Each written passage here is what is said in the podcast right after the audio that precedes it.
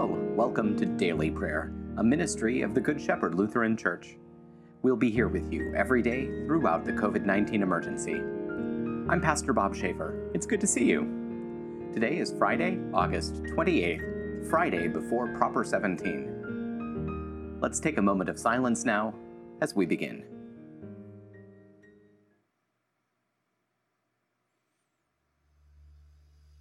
We begin with a lighted candle.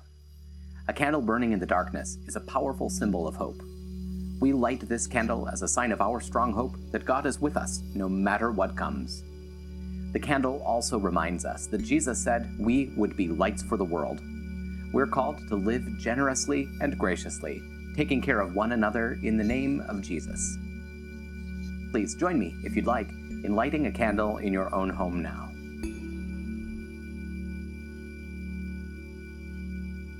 Let's pray. O oh God, we thank you for your Son, who chose the path of suffering for the sake of the world. Humble us by his example, point us to the path of obedience, and give us strength to follow your commands. Through Jesus Christ, our Savior and Lord. Amen. Now we turn to the words of Holy Scripture. Today, our readings begin in Psalm 26.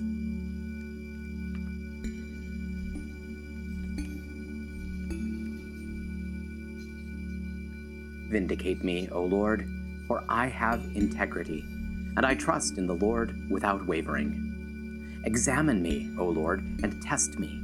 Evaluate my inner thoughts and motives, for I am ever aware of your faithfulness, and your loyalty continually motivates me. I do not associate with deceitful men or consort with those who are dishonest.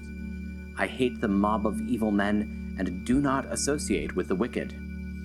I maintain a pure lifestyle so I can appear before your altar, O Lord, to give you thanks and to tell about all your amazing deeds. O Lord, I love the temple where you live, the place where your splendor is revealed.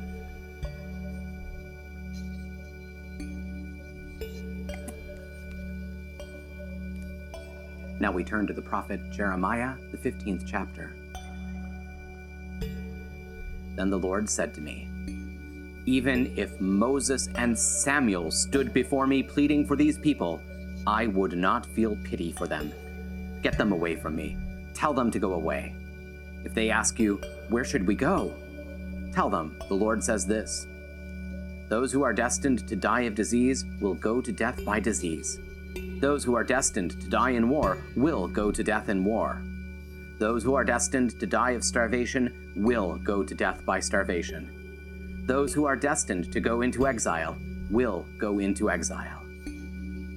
I will punish them in four different ways. I will have war kill them. I will have dogs drag off their dead bodies. I will have birds and wild beasts devour and destroy their corpses. I will make all the people in all the kingdoms of the world horrified at what has happened to them because of what Hezekiah's son Manasseh, king of Judah, did in Jerusalem. The Lord cried out, Who in the world will have pity on you, Jerusalem? Who will grieve over you? Who will stop long enough to inquire how you are doing? I, the Lord, say, Your people have deserted me. You keep turning your back on me, so I have unleashed my power against you and have begun to destroy you. I have grown tired of feeling sorry for you.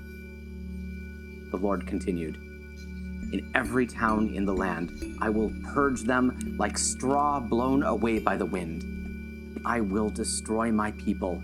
I will kill off their children. I will do so because they did not change their behavior. Their widows will become in my sight more numerous than the grains of sand on the seashores. At noontime, I will bring a destroyer against the mothers of their young men. I will cause anguish and terror to fall suddenly upon them. The mother who had seven children will grow faint.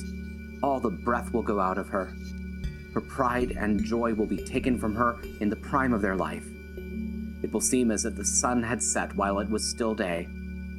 She will suffer shame and humiliation. I will cause any of them who are still left alive to be killed in war by the onslaughts of their enemies, says the Lord.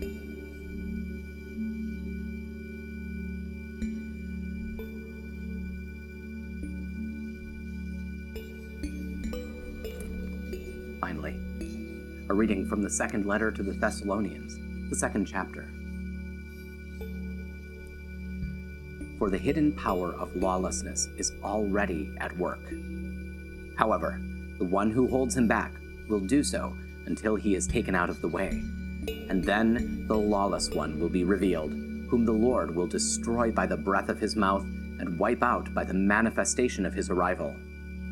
The arrival of the lawless one will be by Satan's working, with all kinds of miracles and signs and false wonders, and with every kind of evil deception directed against those who are perishing, because they found no place in their hearts for the truth so as to be saved. Consequently, God sends on them a deluding influence, so that they will believe what is false. And so all of them who have not believed in the truth, but have delighted in evil, will be condemned. This is the word of the Lord. Thanks be to God.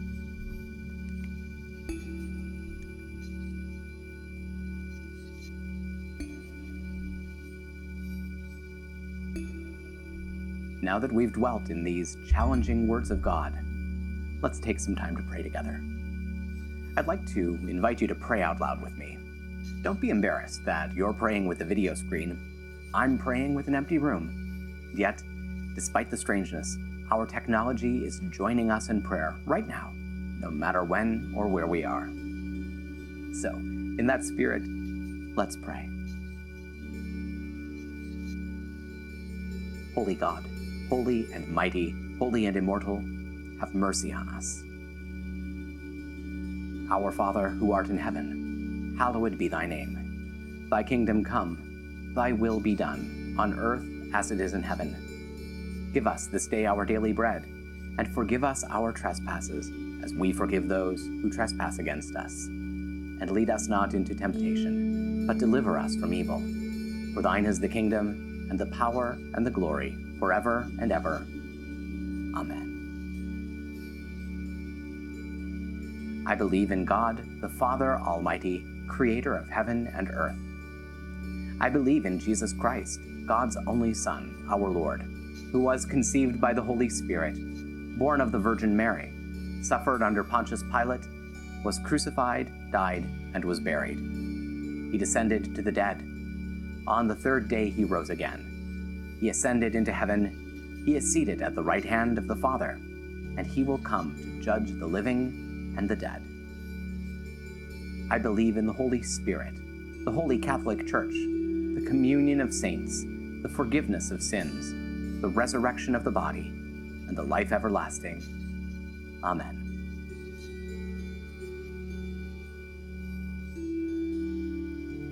Show us your mercy, O God, grant us your salvation. Give us the joy of your saving help again, and sustain us with your bountiful Spirit.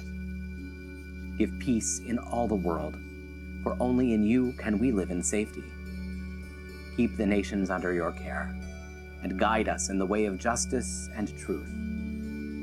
Let your way be known upon earth, your saving health among all nations. Let not the needy be forgotten, nor the hope of the poor be taken away. Create in me a clean heart, O God, and sustain me with your Holy Spirit. Lord, hear my prayer, and let my cry come before you. Almighty and merciful God, you are the only source of health and healing. You alone can bring calmness and peace. Grant to all of our neighbors who are ill an awareness of your presence and a strong confidence in you. In their pain, weariness, and anxiety, surround them with your care. Protect them by your loving might, and grant to them once again the gifts of health, and strength, and peace. Lord, in your mercy, hear our prayer. God of earth and air, water and fire, height and depth, we pray for those who work in danger, who rush in to bring hope and help and comfort when others flee to safety, whose mission is to seek and save, serve and protect, and whose presence embodies the protection of Jesus, the Good Shepherd.